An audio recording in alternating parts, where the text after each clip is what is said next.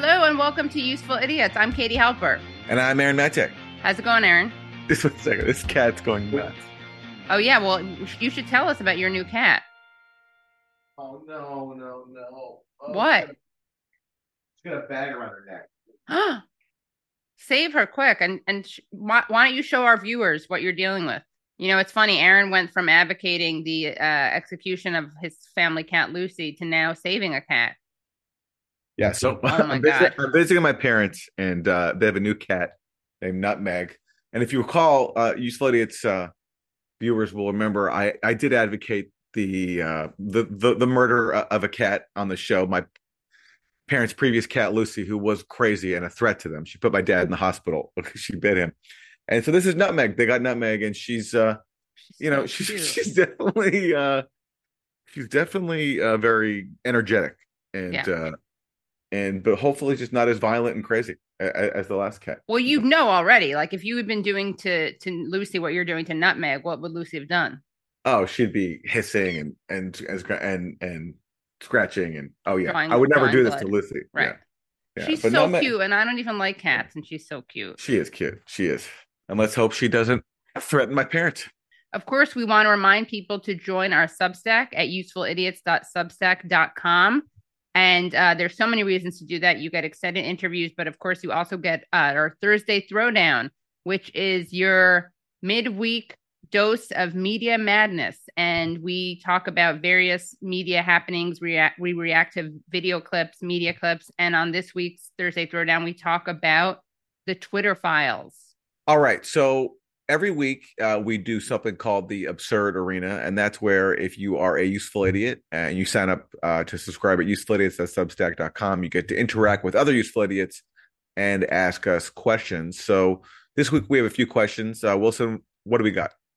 So this week, William Yonin, another useful idiot, asks, if big tech censors information and nobody knows about it and the entire mainstream media ignores it, did it actually happen?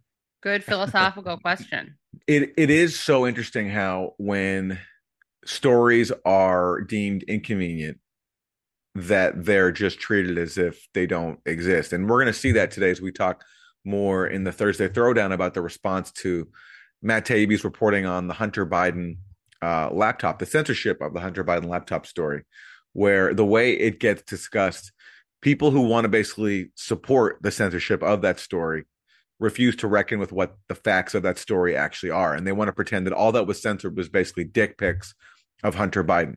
But it's not that. Uh, it's actually, there, there's a real story there. And on top of the real story of the Hunter Biden laptop, there's also the censorship of that story, which people also want to ignore. So that that is a great question. I'm going to say uh, it did indeed happen, even if you don't know about it. Just like a tree makes a noise, even if you don't hear it. Wow. That's mind-blowing. That, that that question's always mind-blowing about the tree falling in the woods. Okay, what else do we got from the Absurd Arena? Next up, Useful Idiot Gene asks, how do I possibly explain to, prepare, and equip my kids for the world wherein popular culture is so powerful, influential, and yet almost invisible, while it misleads, distorts, shrouds important news impacting the public? Interesting. Two questions about visibility and invisibility. Hmm. Well, how do you equip your kids for that? I guess you got to train them by making them watch a lot of pop culture. It's probably not an answer you want to hear. You're advising them to feed the kids the very pop culture that the parent wants to avoid. I mean, I'm just trying to, f- you got to know your enemy. Yeah. You know, I was thinking about this later because I was watching a uh, basketball game and I was thinking to myself, like, God, when I think about all the basketball players over the years, I know so much about them. I know about their careers. I know about like their, their like go-to moves, their stats and all this stuff. And that's replicated. People who watch sports have so much knowledge of sports, like different kinds of offenses to run and all this. And I was thinking if we were more all engaged in politics, that brain power we put towards understanding sports would be put towards politics and to actually having a role and having analysis of the decisions that impact our lives. Like all, all the faculties we use to analyze sports, we could use to analyzing like actual policies that impact everyone's lives and being collectively involved in making the world better instead of collectively involved just in cheering for a sports team and knowing a lot about the individual players. And I'm someone who's politically engaged, but obviously, you know, most people don't have the time to do everything. Uh, and so, so much of our faculties that gets channeled into sports could be used for politics if sports wasn't such a distraction. So even someone like who loves sports still gets sucked into knowing about stuff that really has no impact at all on anyone's life except for the athlete, which is just not the top priority. So that's, it's like, it's just the, the ways we get sucked into being diverted from important issues. It's just, it, it's everywhere. And I, I don't have advice on how to avoid that. All right. One more question, comment.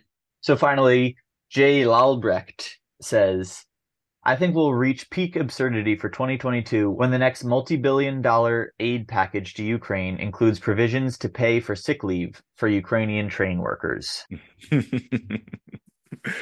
I can see that happening. Uh, I can see that happening a lot sooner than U S workers getting sick leave, U S funding uh, Ukrainian workers to get sick leave.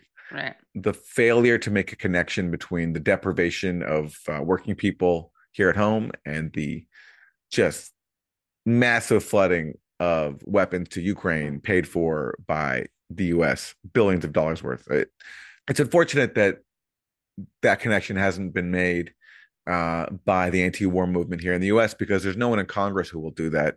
Uh, Democrats won't do that because they're all in lockstep behind these bills. And Republicans, like, remember when there was that issue over the shortage of baby formula? Right. Right. Like earlier this year. And initially Marjorie Taylor Greene was saying, like, we're shipping all this money off to Ukraine, but mothers don't have baby formula. But then when a measure came through Congress to like vote on funding for baby formula, all those Republicans, including Marjorie Taylor Greene, right, voted against funding it. You know, so even Republicans who like had the opportunity to take advantage of funneling all this money to Ukraine and not paying for baby formula, they drop the ball because they can't stand the idea of basically spending money on social services and welfare. So right. uh, it, it's up to the anti-war movement, to the extent it still exists, to make that connection. And it's, but it's difficult when the anti-war movement is so marginalized right now. Right. But uh, at least they know the Republicans to use as a talking point. Yes, at least they know that. But uh, yeah, luckily for that, for Democrats, Republicans don't have the conscience to follow through on what they say. So right, that can let Democrats basically get off the hook for depriving people of their basic needs because there's no one really politically to call them out on it. That's where we come in, Aaron. That's where we come in. Oh, absolutely. Yes. Call out, absolutely. Operation call out. Yeah. All right. So should we go on to the four basic food groups? Democrats suck, Republicans suck. Isn't that weird? Isn't that terrible? Let's do it. What, what do we have for Democrats suck? All right. So for Democrats suck, uh, we have an interesting clip of Representative Jerry Connolly. So Marjorie Taylor Greene introduced a resolution to audit the eighty billion dollars sent to Ukraine. Uh, and uh, the measure before the House Foreign Affairs Committee was defeated in a twenty-six to twenty-two vote uh, because of the unity of Democrats. And here is Representative Jerry Connolly of Virginia reacting to that resolution. This is about reaffirming our support to the Ukrainian people and their struggle against authoritarianism, their struggle for the simple right to determine their own destiny, and they're sacrificing their lives for it. The least they can expect from us is that we will help them in that effort. We won't fight the fight for them, but we will make sure they have the resources they need to win that valiant fight. So, Mister Chairman, I join you in opposing this seemingly simple R O I that is anything but, because of the context and because of the message I believe it would send to the Ukrainian people. I would also add, Mister Chairman, because you mentioned my uh, wearing my other hat as the president of the NATO Parliamentary Assembly, the legislative arm of NATO. We need to be cognizant of the message we send our allies. In recent years, they have reason to believe maybe we're not that reliant. And we don't want to send any mixed message on this subject. I think he means reliable. We want to make anyway. sure that that alliance is strong, it's cohesive, and it's unified. And that we're showing nothing but solidarity at this precarious moment. It's particularly important since the Ukrainians are actually winning on the battlefield. So I'm all for transparency and accountability. But not in this resolution, not now, not with this message. Okay, so he's all for transparency and accountability, just not now. I don't know. I don't think like advocating for, for transparency and accountability is something you can turn on and off. But it reminds me actually of the great words of a great man, long departed, Saint Augustine, who wrote, uh, "Oh Lord, give me chastity, but do not give it yet." So he's basically saying, "Oh Lord, give us transparency and accountability, but do not give it yet." What do we want? Transparency and accountability. When do we want it? Not, not now. now. That's good. Yeah. We we just gave the Democrats their slogan. That, this reminds, I mean, he's what he says there is so funny. Uh, I, I support transparency and account- accountability, but just not now. He also said that uh, we're in the middle of a war. Uh, and by we, he means the U S that is playing such an integral part in this war while claiming that all this is really just up to the Ukrainians and, you know, we respect their agency. No, this is a U S-backed proxy war. And comments like this just underscore that to the point where you can't even have an audit of all the, the tens of billions of dollars that are being spent to uh, wage it. And it reminds me of a comment uh, that I recently saw from Matt Duss, who is someone I like to criticize because uh, he is a progressive who was the former foreign policy advisor to Bernie Sanders. And in an article in the New Republic earlier this year, he basically went out of his way to say that nobody should engage with the Gray Zone, which is the uh, outlet uh, founded by Max Blumenthal that I work for, and that we're like basically atrocity deniers and grifters and all this stuff. So he went out of his way to declare us non grata. So ever since then, uh, I've been uh, very vocal in in criticizing him. I didn't say much before, but now I do, especially because he's using his progressive bona fides to advocate for the Ukraine proxy war. So check out what he said about uh, enriching the military-industrial complex as a result of this proxy war in Ukraine that he supports. So Duss says to The Intercept, the policy I support in Ukraine continues to enrich defense contractors, enriches the military-industrial complex.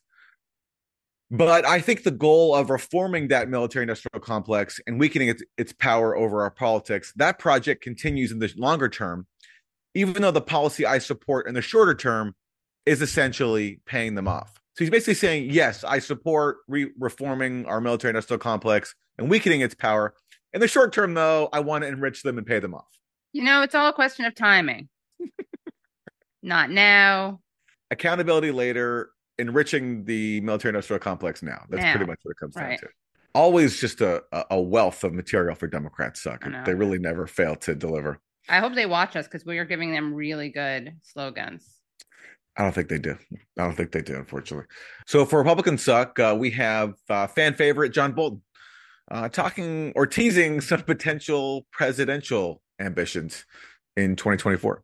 You've just made some news there. You are essentially telling us that you would consider getting into the twenty twenty-four race. Absolutely. I, I think I think to be a presidential candidate, you can't simply say, I support the Constitution. You have to say, I would oppose people who would undercut it. You know, we used to have a thing in the House of Representatives called the House Un-American Affairs Committee.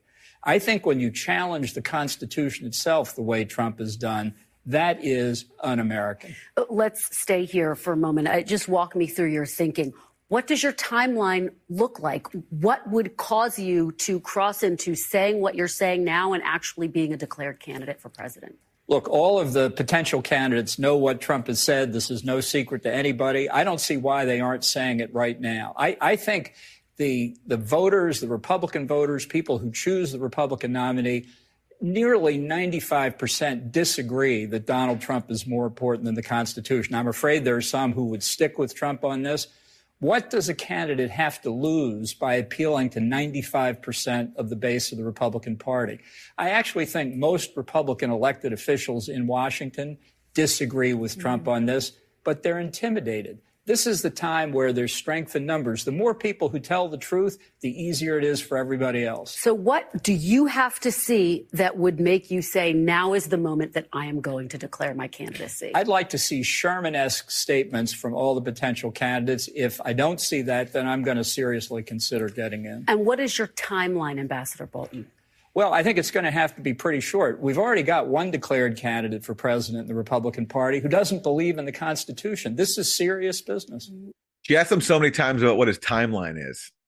What's your timeline? What's your, you know, it sounds like when you're a I don't know. I used to do this when I was applying for a job and I was wasn't hearing back. I'd be like, so like, is there any like kind of like timeline? Like, right. Would you have a timeline? You know. And you'd be like, interested uh, in that job. So this comparison suggests that Kristen is very interested in his taking that job. Yeah, I mean, maybe she wants to work for him or something. Yeah. But um, yeah, look, so basically the impetus for this was Trump on True Social talking about how the Constitution should make, I think he suggested that the Constitution should be suspended because of what happened to him in twenty twenty, his deranged fantasies about about having uh, the election stolen from him. Um, and then this led to this uh, freak out from people. Oh, my God, Trump's going to suspend the Constitution, even though, of course, like Trump has no power. He, he, like the president can't suspend the Constitution. Even if Trump were to win again, he couldn't even do it. So I, this whole freak out was, I think, I don't know, a bit much. And then Bolton says that not only will he consider running for president, but that there should be House on American activities. So have Trump investigated for posting that on Truth Social. Yeah, I don't know if he knows what kind of associations and connotations House on American Activities has, HUAC, but that was really uh, associated with the McCarthyism and the blacklist. And in fact, Harry Truman himself denounced it as, ironically enough, as un-American.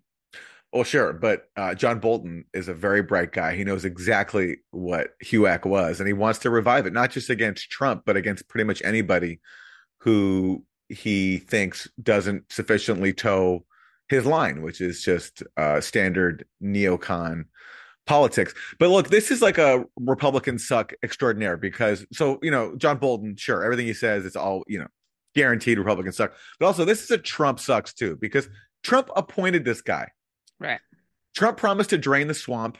He ran as like sort of an anti-neocon candidate. He was like criticizing He was pretending to be against military interventions abroad.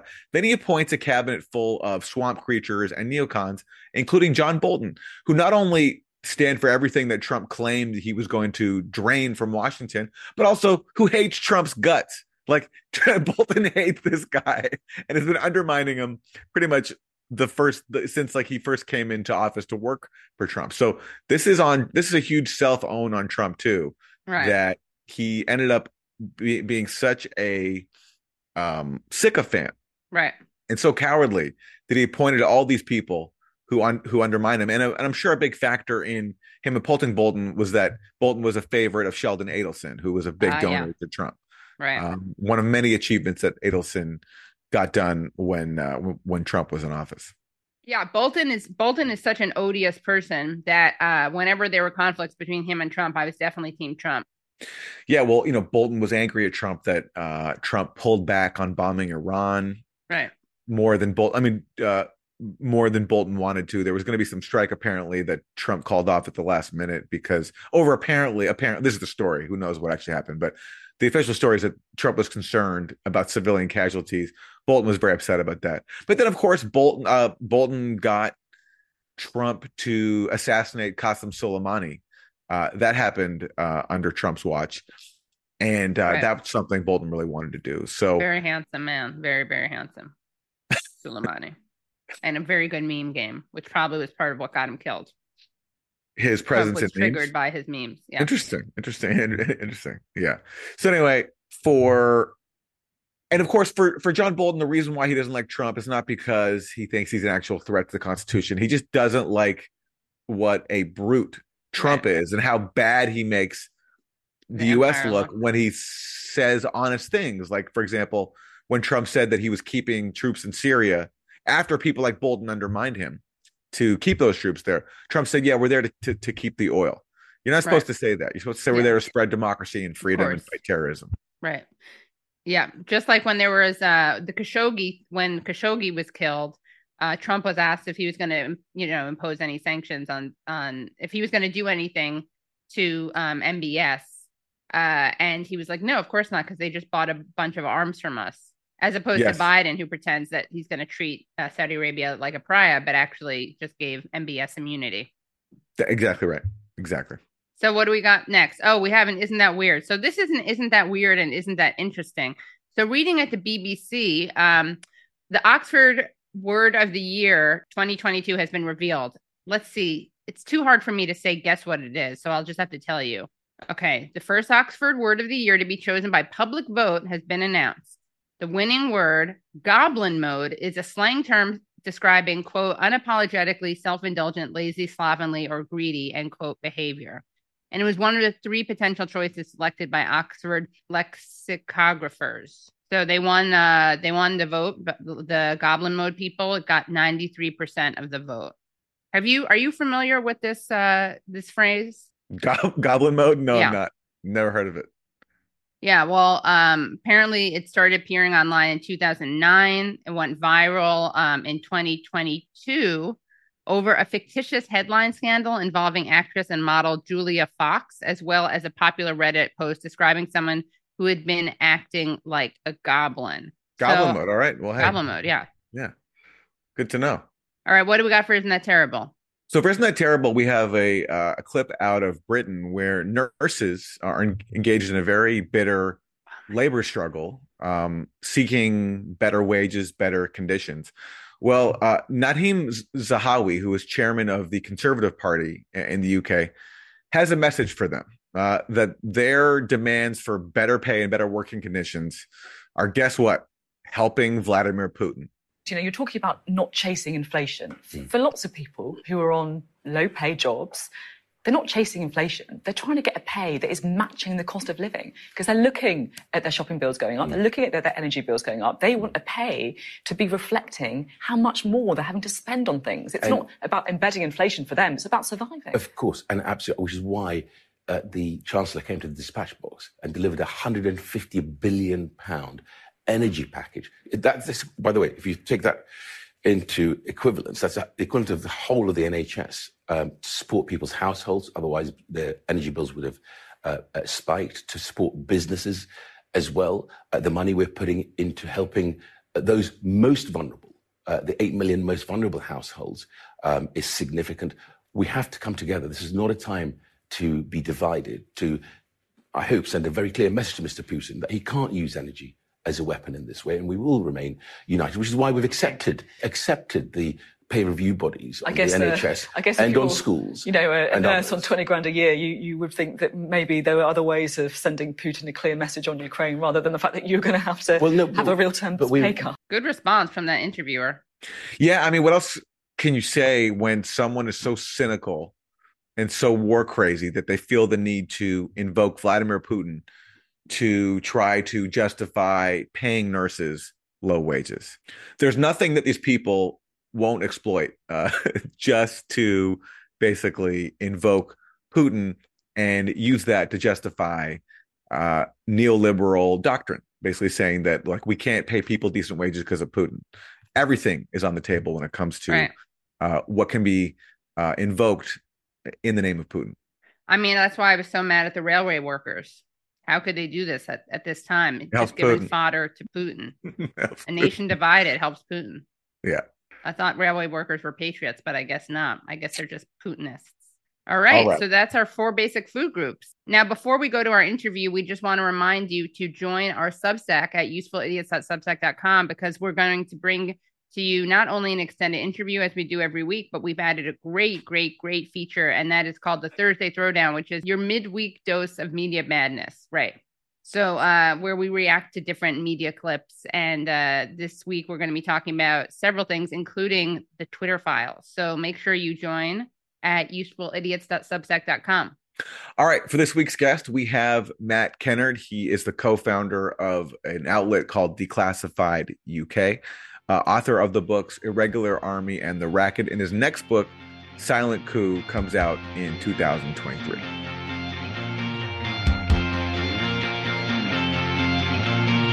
Matt Kennard, thank you for joining us. Thanks for having me. As we're speaking, there's been a development in the Julian Assange case where uh, four media outlets, including the New York Times, have finally come out and said that journalism is not a crime and that Assange should not be prosecuted. Uh, you are in the U K where Assange is being imprisoned. Where's your sense of where things are at? And, and do you think that this call from these prominent media outlets signifies that things might be changing for the better in, in Julian Assange's favor? I feel I feel that there is a kind of sea change in the case and the coverage coverage of the case um, in recent weeks and months, uh, which is indicated by by the, the letter that you talked about from the, the media organizations, but also this Latin America tour, which is uh, being made by WikiLeaks representatives, where they're getting heads of state all across the continent to come out and, and say free Assange. And uh, also the mainstream coverage here is changing a bit. Um, first of all, they're covering stuff, which they haven't done. And second of all, uh, they're starting to look at um, the case itself, which is corrupt to the core. Uh, and at Declassified, we've done a lot of work on, on the corruption of the case.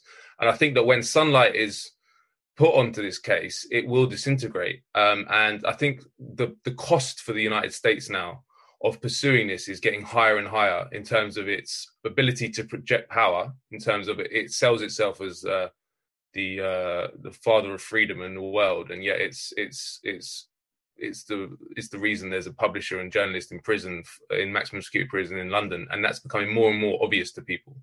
Um, I don't know. My sense is is that if they were going to drop the charges, they they would have done it by now, and they probably need a way out, an exit strategy where they can save face. Because if they just drop the charges now, everyone's going to say, "Well, what, what were you doing for four years? Why why have you why have you kept this guy in, in a maximum security prison?" But I, I I'm not privy to any negotiations that are happening or any um, settlement that will happen. But I'm hoping something will happen, because, of course, this is not going to be solved legally. This is a political case, and it needs to be solved with political through political means, which I think is probably why they're doing that Latin America tour. But it's also why we're doing all the work we do on the case in the U K, because when you start looking at this case, you realise it's just it's all about the politics. Um, I did a story last week which was about how fifteen um, U K government officials had worked on the secret operation to seize Assange from his asylum in the Ecuadorian embassy. Now, this was a police operation. Uh, why would you have fifteen senior officials from the U K government working on a police operation? And this is full-time assigned to the operation, because it is a political case. And in fact, interestingly, uh, I've been working on this, this case now for, for years, and it's basically impossible to get information from the U K government. They either block uh, information requests or they obfuscate um, their answers. Um, but last year, um, I'm not sure if you guys are aware, but a former foreign minister um, called Sir Alan Duncan, he was Minister for the Americas from two thousand sixteen to nineteen. Um, he and he was the key U K government official in negotiating with the Ecuadorians Um, to get Assange out of the embassy. He published a memoir which was extremely candid about what had happened behind the scenes, um, and, and, um, and and and revealed this police operation, Operation Pelican. No one knew about it beforehand, um, which was why I was able to get this information I got last week, because I could I could name the operation itself. But it had huge amounts of uh, information, and it showed so clearly that this was a completely political case. The it, it, and and it, it was it, it, it got to the point where it was he was saying, after Lenín Moreno, who was the president of Ecuador that handed Assange over, after he did that, um, Alan Duncan said, "Oh, I flew to um, Ecuador to say thank you to him, and I bought a, a a plate from Buckingham Palace gift shop to give to him because he loves Britain and he loves the Queen." And you're sort of thinking, what more evidence do you need that this he's a political prisoner? That's not this is not what would normally happen in a legal case. You don't have ministers congratulating presidents and giving them gifts and flying. So it's riven, it's riven. But then the other part of this is there's the Assange exception. No matter how much information comes out about how corrupted and conflicted the legal process is, Um, it doesn't matter. The case carries on and goes through um, uh, court after court. And, and, and obviously now he is due to be extradited. There's an appeal pending, but we don't know if they're going to hear the appeal, and we don't know if they'll accept the appeal conditions. And I'll just finish w- with the last example, which shows the complete corruption of the case, which came out in Alan Duncan's memoir as well, which is that the High Court judge who overruled, you know, originally the lower court, um, District Judge Vanessa Baraitser blocked the extradition, but on very narrow grounds. She basically agreed with every dot and comma of the U S indictment, which kind of put a nail in the coffin for the free press. But she said the conditions that he would be held under would be too onerous and, and a threat to, to his mental health, and he may commit suicide. So she blocked the extradition on those grounds. The U S then appealed that um, to the High Court, and the High Court decision came in December two thousand twenty-one.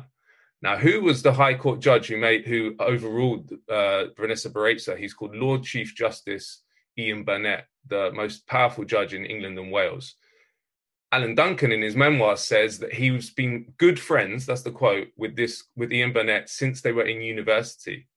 Um, and we actually contacted Ian Burnett when we did the story about this um, to say, uh, to, to confirm. And he confirmed to us, which was shocking, surprising in itself, because you you wouldn't think that a, uh, the most powerful judge in, in England and Wales would reply to an alternative media outlet. But obviously, Alan Duncan made a mistake by divulging that they were friends. So you have the the, the judge who um, uh, green-lighted Assange's extradition to the U S is a forty-year good friend of the minister who orchestrated his arrest.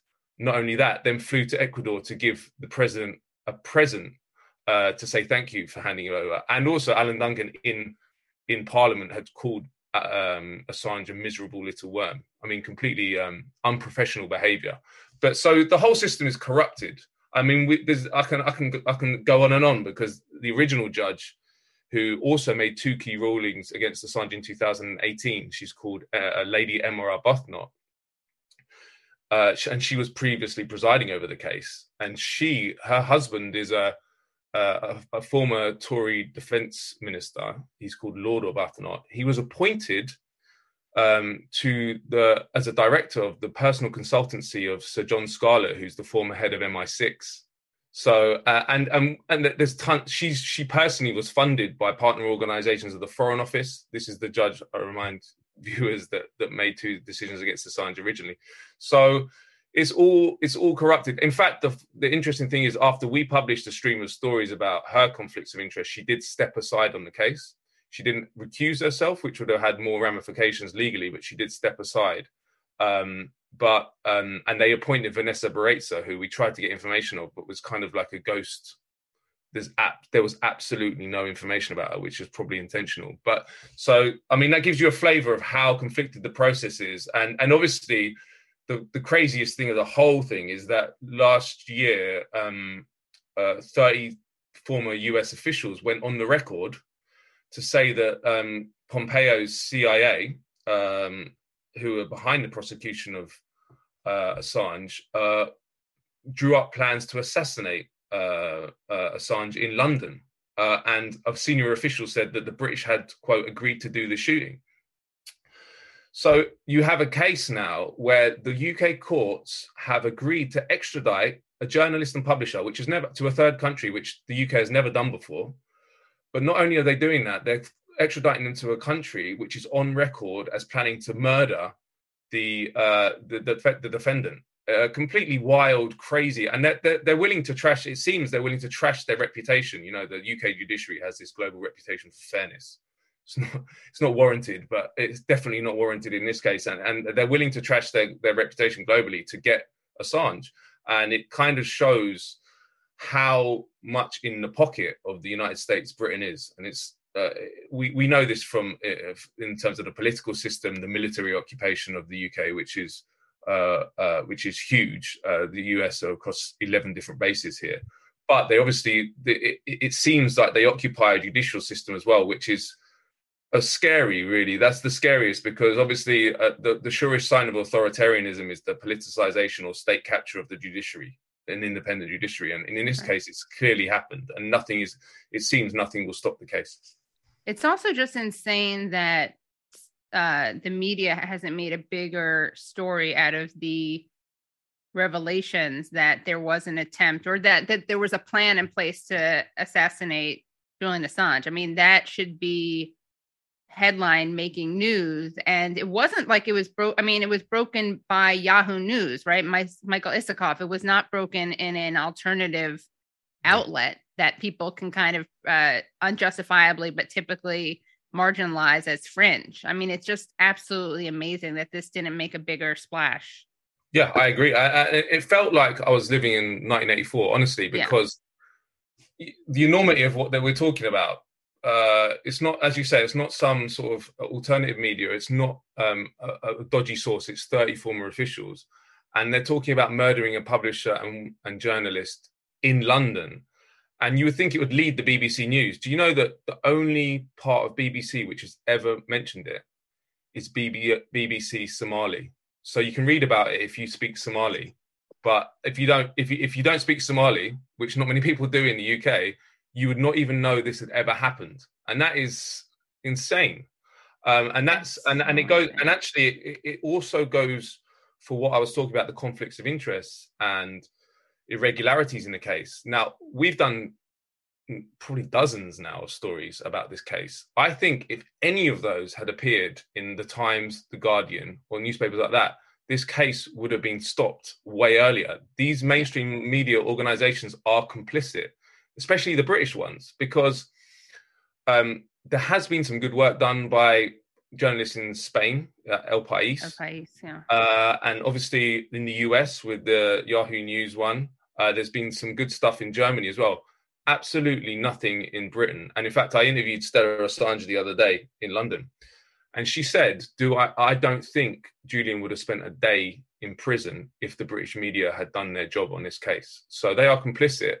Um, and it, uh, there, there's, that's a whole nother discussion is why they are. But uh, I think part of it is because they don't see Assange as a journalist, and they don't see what threat, what what is happening to him as a threat to them. When, of course, it is a threat to all journalists, but but effectively, these journal a lot of these journalists are never ever going to do anything that's going to piss off um, real entrenched power anyway. So they they are safe in that extent um, in a, in letting Assange go. But it is an it is an outrage which I think history will not judge kindly, and um, I, I think I hold particular scorn for the journalists and institutions which profited massively from Julian Assange's bravery. You know, I mean, right. In two thousand ten, uh, with the cables um, and going forward, he took all the risk. And then these these people like uh, uh, at The Guardian, these journalists that that were that, that got book deals and film deals and made loads of money and got huge scoops.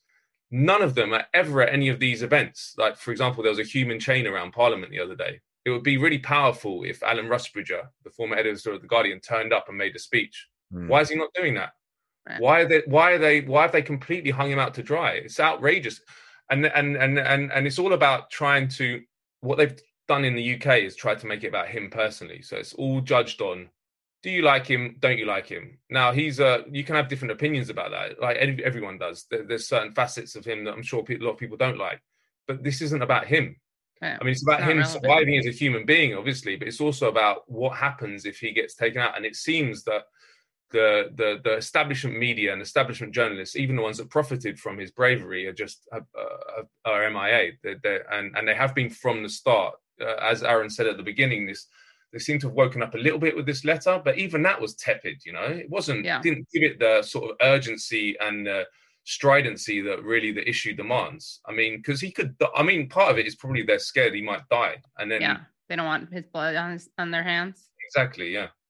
And it was, this was, the publications were the New York Times, The Guardian, Le Monde, El País, and Der Spiegel. And all of those publications had partnered with WikiLeaks.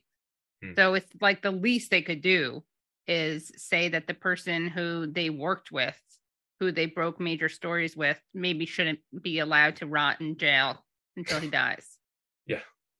Yeah. One correction on that. I said before it was four outlets. It's actually five, the, the New York Times and four others. But, you know, speaking of um, on the topic of revelations that should blow up in this case and expose it for the fraud that it is, but haven't gotten enough attention. There's also the the issue of the key witness that was used in the U S indictment. This this guy known as Siggi the Hacker, Siggi Þórðarson, who's a convicted criminal in Iceland.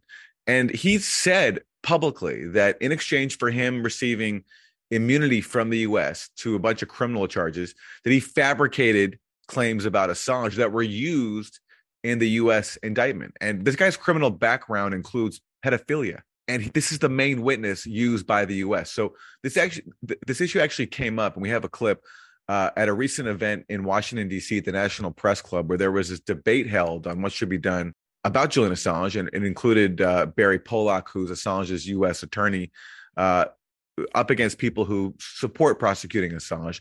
And so Max Blumenthal, who's a, a journalist in the U S with the Gray Zone, asked Mark Zaid, who's a, a attorney in D C who supports prosecuting Assange, about the presence, in this case, of convicted pedophile Siggy Thordarson. And this is what happened. Uh, Max Blumenthal, the Gray Zone from here in Washington, D C Um, the U S government used as one of its key witnesses against Julian Assange an Icelandic criminal named Siggy Thordarson, who was a known and confessed pedophile who attempted to pay children for sex, uh, was considered a sociopath by psychologists during a review, and confessed to lying about Julian Assange, specifically directing him to hack the uh, personal devices of Icelandic reporters, contributing to the indictment. He lied. He admitted to lying, um, this pedophile. Um, Mark Zaid, uh, on February tenth, twenty eighteen, you tweeted that you have gotten security clearances for guys with uh, child porn problems. So I guess I'll give this question to you. Do you think the U S government's recruitment of a pe- pedophile and confessed liar harms the credibility of the case against Julian Assange? And what do you think about the tactic of uh, the U S government's tactic of recruiting pedophiles as witnesses against Julian Assange? So one of the things that I do, it's not a loaded question. No, not at all. One of the one of my main practice areas is is handling security clearance cases, and there are a lot of allegations, unfortunately, involving child pornography. The vast majority of which never turn out to be child pornography; they turn out to be just adult pornography that a polygraph examination has led for someone to uh, speculate about. I don't make any decisions. But about, just to be clear, in the tweet, you said yes, that those I, guys I, have I'm problems well aware with child of my porn. Tweet. Thank like you. You made a conclusion uh, that they had those problems, not a judge. That was your conclusion. Yeah, and, and I'm telling you, I don't make any decisions about security clearances. The U S government makes a decision about security clearances. But so you decided to any, help pedophiles. Anyone who ha- I have represented who has had an issue, whether it's child pornography, adult pornography, criminal history, alcoholism, foreign national contacts. I make my case as a lawyer, just as Barry does in his case for his clients, uh, and then the authorities make the decision, in that case, the U S government. The reality is, in a lot of criminal cases, a lot of the witnesses are not the best and nicest people. I don't know anything particular, uh, personal about this individual. I have no doubt that if Assange is brought here, Barry will do his best, uh, capably and competently, to attack the credibility of this particular witness. Uh, and at the end of the day, the facts will determine, and the jury system will determine whether or not uh, Barry or others can successfully undermine this individual's credibility, uh, or the indi- or the jury will decide that, notwithstanding the past of any particular witness, that the facts lead to the criminal culpability of Assange. Well, I mean, it's like a double. It's it's so funny. It's well, no, it's not funny. It's disturbing. But he's both a very kind of uh, uh, unseemly figure who has been involved in not just sexual solicitation of minors, but also uh, fraud and embezzlement. But then, um, and and he has been convicted of sexual offenses. But then. Fine, you don't want to look at his at his record as a person, just the fact that he admitted he lied. I mean, that's relevant in itself. Yeah. I mean, the whole premise of this argument is that we're supposed to believe, uh, yeah, okay, sure, there's all these problems with the case. The C I A plotted to poison and kidnap and kill Assange. Yeah, our main witness, our main witness is a liar, but he just, if he comes over, if he comes over, we'll give him a fair trial. By the way, in the Eastern District of Virginia, which has like a overwhelming conviction rate in favor of the prosecution when it comes to national security cases. Uh, but we're supposed to just overlook all of this. And this is on top of all the manipulation and fraud that happened to put Assange in the embassy to begin with. I mean, just you, the problem like with the Assange story is just you pull any thread and there's just so much deceit and corruption. Yeah, I mean, and that's that's what's so scary about it is just how it really has exposed how captured the judicial system, particularly in the U K, but even in the U S as well. I mean, as you say, it's not going to be any different when he goes to the U S. He's going to be, he's going to come across the same uh, obstacles, which are basically that the state is running the judiciary uh, in this case. And it, as I mentioned earlier, with the original judgment by District Judge Vanessa Baraitser, which blocked the extradition on narrow grounds, it's terrifying if you read that, because she accepts every single one of the uh, U S um, indictments, claims, and uh, about uh, uh, criminal activity by Assange, which effectively criminalizes any kind of national security reporting. Because that original U S indictment, if you read it, it's it, it, it literally lists calling for leaks as as a criminal, as part of a sort of as context yeah. for a criminal activity. And that, that that that's what journalists do, you know. We, we, we're looking to get sources, we're looking to get documents, um, and, and and and establishment journalists say that they talk to sources and cultivate them and try and get them to find certain information. This is so what it does, and what that original ruling did was criminalize any kind of national security reporting, not only in the U K but effectively anywhere in the world. Because remember, Assange's quote unquote crimes were committed not in the United States. What this gives the U S is extraterritorial reach around the world to yeah. pluck any person, any journalist, publisher that is publishing information they don't like and bring them to the U S and stick them in a in a hole in the desert for the rest of their lives. It, it's absolutely terrifying. And I think the s- people within the system must know how corrupting this case is for so many different um, tenets. Uh, it's corrupting the political system completely. It's corrupting the judicial system. It's corrupting uh, uh, U S relations around the world. Um, but I think that Assange, because he he exposed the inner workings of the most powerful empire in the world, um, they see the cost to to to them as as as high, not not high enough to drop the case. Because what they want to do with this case is send the message out that you can't do this. Because if Assange is free, that does send a message that um, journalists can expose U S empire and can expose U S war crimes. Um, it means, okay, you, you'll, you'll have fifteen uh, or more, a decade of your life stripped away from you, and you'll be tortured and, and whatnot. But but it does, it, it will be a great day for freedom and great day for press freedom and journalism around the world if he does step free. Um, and the U S don't want that. They want that deterrent in place. Um, and of course, this was a this was a indictment that was put down under the Trump administration. So, uh, and Trump was, of course, attacked all the time for being mean to reporters in the White right. House, whatever. But all the people that were talking about Trump's uh, attacks on press freedom, they, none of them even mention Assange really, or at least probably support it. And I've, I definitely don't problematize it in terms of the Biden administration. If there was a If there was a right. pressure that was coming from the liberal end of the ste- uh, spectrum, uh, the establishment liberals, Biden would come under a lot more pressure to to to drop this. Um, and because at the moment it's it, it it's utterly perverse, isn't it, that the support for Assange from heads of state, presidents, is only coming from Latin America. Yeah, it's the only place.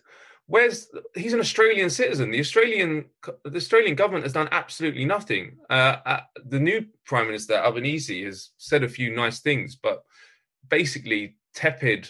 They they and it, again it, another it exposes another facet of all this, which is that the Five Eyes, um, the English-speaking countries, we are we live under the um, the U S uh, U S domination and the U S umbrella. We we and I think that it, it goes to this idea of citizenship is is fluid and, and shows that we're not re- we, we we can't be protected. If the U S wants to get us in the U K or wants to get an Australian in the U K, they can. There's no we're not protected by our government. Our government is not working for us. It's working for the United States. And can you talk more about the Um... Operation Pelican that you uh, covered in one of your recent articles? Yeah, so Operation Pelican was the police operation to seize Assange. And as I said uh, earlier, it, no one knew about it. It was a secret operation and it was divulged in Alan Duncan's diaries. They're probably very angry with him for doing that. But because we got the name, we were able to use that name to get more information about what was happening. And, and last week, I did a story w- where we'd got from the government uh, figures about how many of their their people were involved. And uh, we found that eight um, officials in the Home Office. The Home Office is uh, responsible for domestic security and other things. It oversees M I five. The Secretary of State for the Home Office um, also orders uh, has to approve extraditions. And in fact, Home Secretary Priti Patel ordered the extradition of Assange in June. Um, so it, it's, it has a massive, it, ha- it has a role uh, in the in the legal case as well. Uh, so they had eight people on him, on, on on this operation. The Cabinet Office, which is uh, office which the department which supports the Prime Minister and uh, the British Cabinet, they had seven people on um, him on this operation to get him. And then the la- lastly, the Foreign Office, which actually told Parliament that no one within their premises was working on the operation. We found out that they'd actually misled Parliament, which is a serious offence that can lead to a minister's sacking or um, uh, uh, or at least resignation. And uh, and and and they told us, well, they told uh, uh, another journalist at Declassified called John McAvoy last year. So he got in contact with me when, when he saw my original story and said that the Foreign Office had, had actually told me that they had three people working on Operation Pelican. So. So that's uh, eighteen officials, and that's all we know about. There's obviously secret uh, institutions like M I five um, and G C H Q and others that, that might have had personnel assigned, but we can never know what, what, what that was. But um, Pelican, we basically know nothing about it, because the other thing is, uh, apart from the number of officials, the other thing is they obfuscate completely to the point where it's ridiculous. So, so the Home Office, we asked them what departments worked on Pelican. Simple question. They, you had eight people there, and they said, oh, we, we don't know. We actually don't know what other departments were working on it. So you so you had eight officials assigned to it, but you don't even know what, what, what other departments were working on it, which is ridiculous. Uh, budget, they wouldn't give any information on that. And this just goes to the heart of all this stuff, um, which is why Alan Duncan's diaries are so, so important to this case. And, if, uh, and I, I would recommend people go and visit um, Declassified U K uh, and look at the an article called... Um, the U K government campaign to evict Assange from the embassy, which I wrote, which was basically just a précis of of the revelations in Duncan's book. But um, apart, from, but again, this goes back to the mainstream media issue. Not one newspaper has ever written a word. Well, a lot of them covered the diaries, but it was all uh, distract distraction stuff. It was all like, oh, he said a mean thing about Boris Johnson. He called him a clown or something like that. No one put anything really about The, the inner workings of Operation Pelican, of uh, Duncan's role in, in getting Assange. Pelican uh, shows, in my opinion, especially the revelations last week, how politicised this case was, is, and continues to be. Um, when you have eight, oh, sorry, well, eight, eight officials within the Home Office, seven within the Cabinet Office, three within the Foreign Office, so eighteen government officials working on a police operation for someone who's been given asylum by a friendly country, uh, and obviously asylum is a is a right enshrined in the Universal Declaration of Human Rights, and it should actually, if if, if the U K had lived up to their responsibilities, uh, they would have given safe passage to Assange for to to, to go back to, to to go to Ecuador, but they never did. And I interviewed Rafael Correa, who was the the president at the time, recently, and he said that the U K were never serious about the negotiations. They treated them like a subordinate country. Of course, yeah. So uh, I mean, it's a complete stitch up. Uh, complete, but but as I said, it doesn't seem like anything can come out uh, that will stop it, because I think that the Assange case is playing at a level which is above um, what we commonly understand about how our institutions work. Like, none of the rules of the game apply. If you and that is that for me, I think, is the scariest thing of the whole of the whole thing. Is like, it shows that if certain powerful forces within the deep structure of our countries want to get you, they can. And nothing to can defend. None of the principles, none of the concepts that we're taught at school uh, apply. Um, they're all out the window, and they will get you, and you will be ruined, and the message will be sent that you can't play at this level again. Now, how did, uh, as you pointed out, it's really a shame that liberals who were rightfully and uh, justifiably uh, upset with Trump when he went after uh, Assange have not been as upset with Biden. And Biden actually basically sided with Trump over Obama. But how did Obama leave things? Well, it's difficult to know. I know that the, def- the defense, uh, Assange's defense lawyers used um, what Obama's uh, people within his D O J had said during his presidency, which was that they called they called it the New York Times problem, right? right? Which is that if we indict Assange, what's to stop us indicting all the newspapers that, that published the information as well? Okay, and that is, right. yeah, uh, and that is that is still holds. It doesn't make sense, does it? Right. He can. What is the difference between what he did? They say it's because he didn't redact them, but then, but but but is the crime then the government choose, decides whether you redacted the right things or wrong things? I mean, it doesn't quite add up, and I think that's the whole case is built on shaky ground.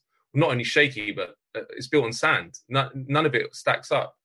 Um, so I, I, I think the Obama administration knew that it was hard to to to prosecute this without basically violating fundamental tenets of uh, the Constitution, press freedom. Um, but uh, it would have been interesting if if uh, Clinton won, what would have happened? But we uh, that's a uh, something we'll never know. But it, as you say, like the, the case was began under Trump, but it's continued under Biden. Uh, and I, it's interesting. I, I don't know what, what the situation is in the States, but he doesn't seem to be asked about it in press conferences. Assange doesn't. It's not a mainstream issue. I know there's a lot of talk uh, within sort of libertarian right and, and on yeah. the left about it, but it doesn't seem like in press conferences this is ever an issue, which is which is astounding, really, isn't it? Because uh, it's being talked about all over the world. You've got six or there will soon be six heads of state in Latin America, big countries, important countries where relations with the U S are really important, like Brazil, Argentina, Colombia, all coming out and saying we support freedom of this publisher and journalist who's imprisoned in London because of the United States government. And yet domestically, uh, the, the national media doesn't care, or at least doesn't ask the president about it. It's, it's very, very bizarre. And as I say, it's, it has got an Orwellian feel to it. It's like certain things just can't exist. Uh, it's when when you come when it comes to this case, just just fade out of re, uh, out of the uh, ether. I mean, as we've we've talked about the C I A plot in London, it's not only in the media. Do you not like usually if they're a foreign power plotted to assassinate a, a journalist or publisher on your soil, you would call in the ambassador immediately and at least ask for an explanation. Yeah. Didn't even, it wasn't even an issue. Not only did it not go on the news, but the government there was no government. Um, uh, uh, Uh, response at all. And in fact, we asked the government, have you had any discussions with the U S about um, the, the reported plans to assassinate Assange in London? And they said, no, we haven't. So, madness. And to hear the rest of the interview, please go to useful idiots dot substack dot com. So what, what happened this week? Uh, Herschel Walker was defeated. The Walker shocker. Who the would Walker have seen shocker. that coming? Who could have seen that coming? That yeah. Herschel Walker lost the election. Let's let's show a clip of Herschel Walker uh, saying something, because we're not going to be having a lot of Herschel Walker clips uh, opportunities moving forward. I told you early on that they said there was peace through strength, and our strength is our great military. But now they're bringing pronouns into our military. They're bringing wokeness into our military. I don't even know what the heck is a pronoun. I can tell you that, and I'm sick and tired of this pronoun stuff. What I want our military men and women to do is to be at war fighting. So what I find ironic about him saying that he doesn't know what pronouns are is that his name starts with he and her. that's, that's a good point. Right? That's a really good point. Yeah. If anyone should know uh, what a pronoun is, it's the guy whose name starts with he and her. Yeah, he barely, he really doesn't know himself. Well, but now that he's lost, he can start a journey. Yeah. He can be known as he, Herschel Walker. That's good. He, Herschel yeah. Walker. So yeah. now we know what pronouns he prefers. Yeah. he, her, yeah. Walker. Yeah. What's also funny about that clip is he says he wants soldiers to be fighting. So does that mean he wants to constantly send soldiers off to war? Like, should right. we invade more countries? Well, so long to he, Herschel Walker. You had a great run. You were only there because Donald Trump selected you, and Republicans couldn't stand up to Trump. And Trump liked you, like Herschel Walker, because he played on his football team in the eighties or something. And I think, honestly, there was some tokenism going on. Like, Trump thought that if he just picked a black person, that that would be enough to win over black Georgia voters and defeat Warnock. But, you know, I mean, they came close. It, it I know, that's the scary thing. It did come pretty close, yeah. Yeah. But, you know, we we do need to say goodbye to Walker, Herschel Walker, because he did lose his erection. Well, first of all, this erection is more than Herschel Walker. This erection is about the people.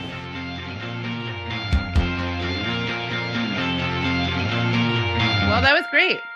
Yes, and for more, go to uh, Matt Kennard's uh, outlet, declassified u k dot org. A lot of really great investigative reporting, and uh, that was depressing. The corporations have yeah, taken over. Progressive leaders, when they get anywhere close to elected office, they get sabotaged by everybody. And Julian Assange is still in prison. But um, A you got to know. You got to know what's happening. We got to know. You got to be informed. And uh, if you're listening to this on Friday when this comes out, there's a rally in New York City yeah.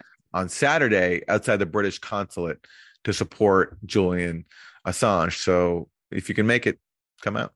And of course, join our Substack, uh, useful idiots dot substack dot com. You'll get our Thursday Throwdown where we talk about the Twitter Files, and you get our extended interview with Matthew.